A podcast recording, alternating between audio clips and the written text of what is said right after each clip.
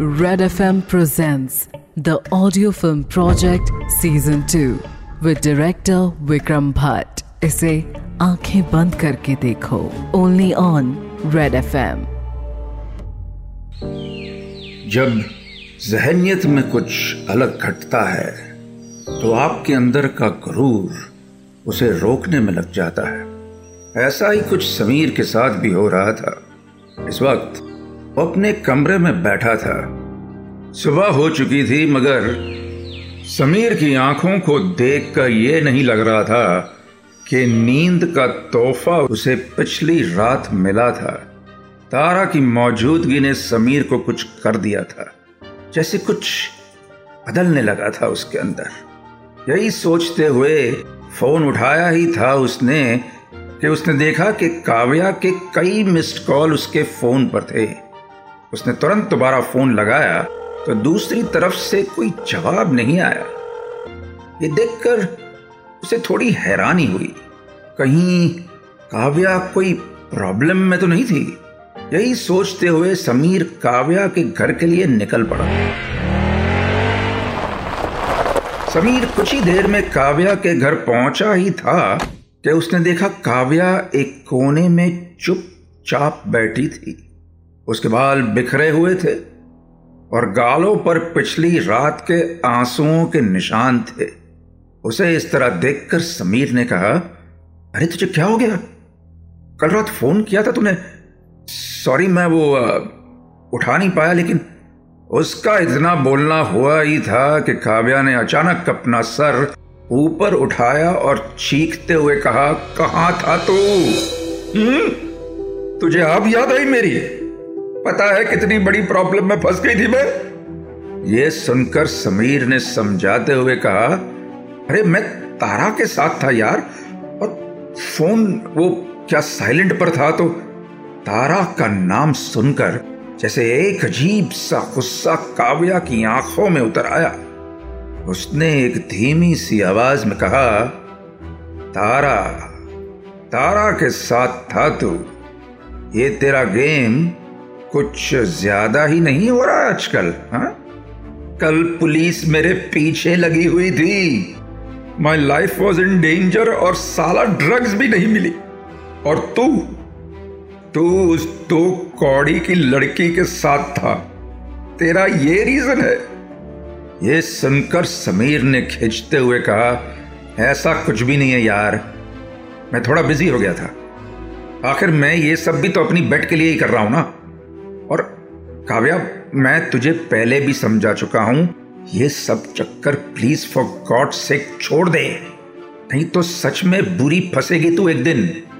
हमेशा तेरा लक तेरा साथ नहीं देगा, याद रखना। ये सुनकर काव्या ने खिंचते हुए कहा, तू प्लीज़ अपने भाषण बंद कर। मेरा वैसे भी सरदर्द हो रहा है। समीर ने एक हार भरी, आ भरी और वहाँ से चला गया। और काव्या उसे जाते हुए देख रही थी। कुछ तो था जो उसके अंदर खटने लगा था। उसे समीर बदला हुआ लग रहा था और उसका इस तरह बदल जाना काव्या को बिल्कुल अच्छा नहीं लग रहा था। इस वक्त समीर तारा को पिक करने के लिए उसके घर पहुँचा ही था कि जो उसने देखा, लगा जैसे वो कोई सपना देख रहा था। बेहद खूबसूरत।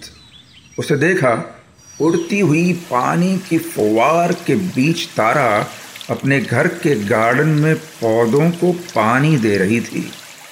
उसे देखकर कुछ देर के लिए जैसे वक्त थम गया समीर के लिए।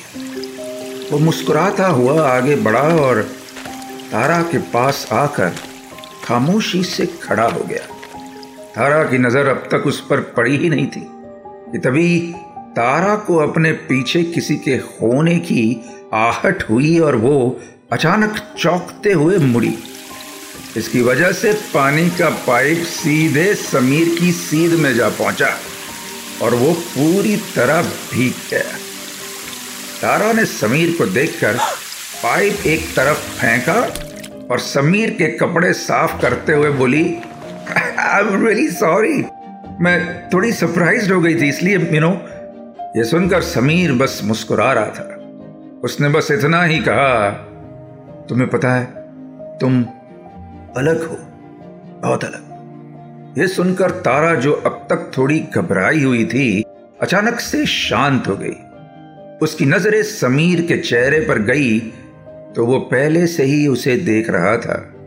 तभी तारा ने पूछा वैसे क्या अलग है मुझमें? इस पर लगा जैसे समीर, बोलना तो बहुत कुछ चाहता था, पर उसे शब्द ही नहीं मिल रहे थे। उसने कहा, पता नहीं, पर मैंने आज तक किसी भी लड़की को खुद से इतना जुड़ा हुआ नहीं देखा। आई डोंट नो कैसे समझाऊं, तुम सच में अलग हो। किताबों और नेचर के पास रहने वाली नहीं तो आजकल की लड़कियों का पूरा ध्यान बस पार्टी में क्या पहनना है और सोशल मीडिया पर क्या पोस्ट करना है, इस पर ही रहता है। ये सुनकर तारा ने कहा, अरे, उसमें क्या है? ऐसा नहीं कि वो लड़कियाँ गलत हैं। बस, मुझे पार्टीज़ वगैरह पसंद नहीं है। और तुमने सच कहा, मुझे पेड़ पौधे नेचर, ये सब बहुत पसंद है। अब जो पसंद है उसे तो ज़िंदा रखना पड़ेगा ना? यह सुनकर समीर के चेहरे पर एक बड़ी सी मुस्कान आ गई।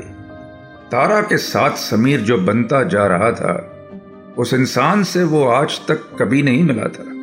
जैसे वो खुद में खुद को ढूँढने लगा था।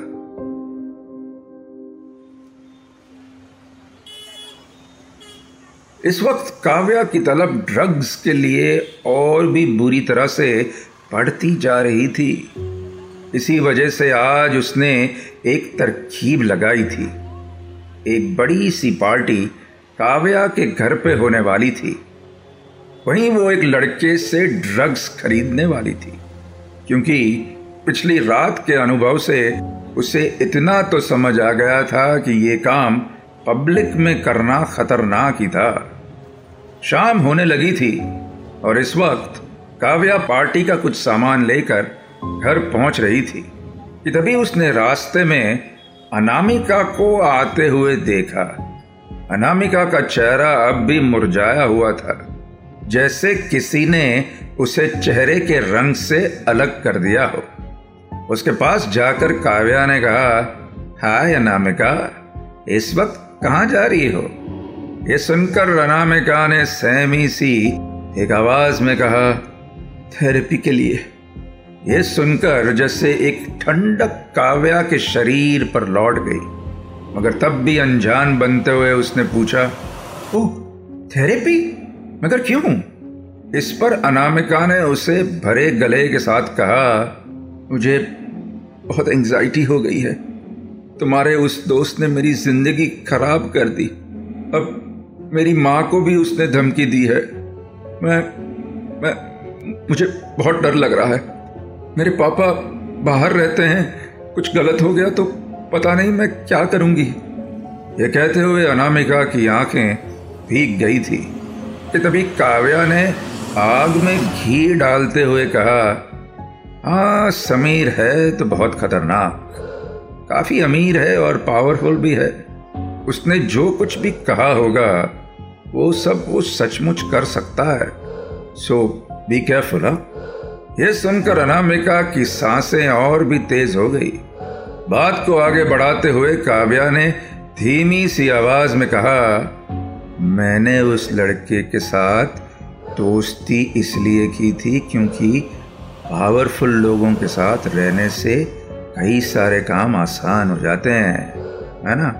खैर, तुम अपना ध्यान रखो और कोई ज़रूरत हो तो बताना प्लीज़ हाँ? इतना बोलकर काव्या वहाँ से चली गई और पीछे छोड़ गई अनामिका को, जिसके मन में डर इस कदर तक घर कर चुका था कि जैसे वो अब उसका ये हिस्सा बन गया था।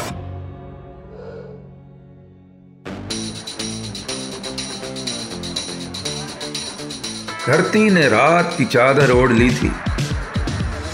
वहीं काव्या के घर पे पार्टी का शोरगुल बाहर सड़क तक सुनाई दे रहा था। कॉलेज से सभी रईस इस पार्टी में मौजूद थे। वहीं जिस कारण से काव्या ने ये पार्टी रखी थी, वो काम भी अब पूरा हो रहा था। काव्या को अपने नशे का सामान मिल चुका था। अब जाकर उसे वो राहत मिली, जिसका वो ना जाने कितने दिनों से इंतज़ार कर रही थी। वो चलते हुए नीचे आई ही थी कि उसने देखा समीर और तारा भी इस पार्टी में पहुँच चुके थे। उसने देखा कि समीर और तारा एक कोने में खड़े थे और दूसरे लोगों को देखकर हंस रहे थे।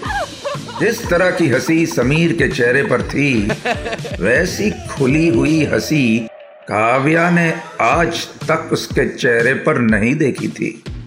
काव्या से रहा नहीं गया। उसने तुरंत दो बियर की बोतल उठाई और चेहरे पर एक मुस्कान लाते हुए उन दोनों के पास जा पहुँची। सबसे पहले उसने बियर तारा को देते हुए कहा, अरे तुम जूस क्यों पी रही हो? ये लो, ये ड्रिंक्स पार्टी है। इस पर तारा ने एक मुस्कान के साथ कहा, नहीं, मैं अल्कोहल नहीं पीती। ये सुनकर काव्या ने वो बोतल समीर की तरफ़ घुमा दी और कहा, ठीक है फिर तुम्हारे हिस्से की भी यही पी लेगा।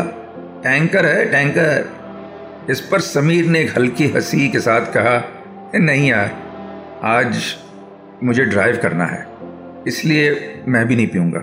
पर तू एंजॉय कर, तेरे काफ़ी दोस्त वेट कर रहे हैं। ये सुनकर कुछ पल के लिए काव्या खामोश ही रही। ये बदलाव अब उसका दम घोट रहा था। तभी एक नकली मुस्कान अपने चेहरे पर लाते हुए उसने कहा, कोई बात नहीं, मेरा तो मूड आज डांस करने का है। और डांस फ्लोर पर जा पहुँची। डांस करते हुए भी उसकी नज़रें समीर और तारा पर ही थी। वो दोनों जैसे इस पार्टी में बिल्कुल अलग दिखाई दे रहे थे। जैसे यहाँ किसी से उन दोनों को कोई लेना देना ही नहीं था। तभी समीर ने देखा कि तारा को यहाँ का माहौल कुछ ठीक नहीं लग रहा था। उसने कहा, तारा, कोई प्रॉब्लम है क्या? इस पर तारा ने कहा हाँ मतलब मुझे यहाँ ज़्यादा ठीक नहीं लग रहा है। इतने सारे अननोन लोग हैं यार। एक काम करते हैं, तुम एंजॉय करो, मैं घर चलती हूँ। इस पर समीर ने कहा, अरे, नहीं नहीं यार, मैं तो खुद ही नहीं रहना चाहता यहाँ। चलो मैं भी चलता हूँ। इतना बोलकर दोनों वहाँ से बाहर जाने लगे। इस वक्त तक काव्या अपने डांस में मशगूल हो चुकी थी कि तभी उसने ध्यान दिया कि समीर और तारा तो यहाँ थे ही नहीं, और तभी उसकी नज़र पड़ी दरवाजे पर। समीर और तारा उसे बिना बताए ही बाहर जा रहे थे। देखकर जैसे उसके तन बदन में ही एक आग लग गई। ज़ाहिर था कि समीर का तारा की तरफ़ झुकाव काव्या की रूह नोच रहा था वो समीर जो अब तक सिर्फ़ उसका खास दोस्त था, किसी और का खास बनता जा रहा था। गुस्से में तिल मिलाते हुए काव्या सीधे अपने कमरे में गई और एक के बाद एक ड्रग्स लेने लगी। देखते ही देखते वो नशे में इतनी चूर हो गई कि उसे दिखाई देना बंद हो गया। तभी अचानक से उसे लगा जैसे उसके दिमाग की नसें फटने लगी थी। नाक से खून बाहर आ रहा था।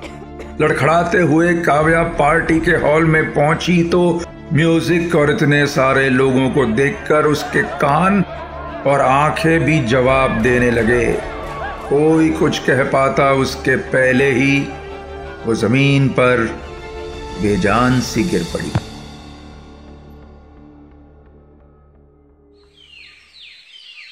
अगली सुबह बड़ी ही आसानी से हुई समीर के लिए।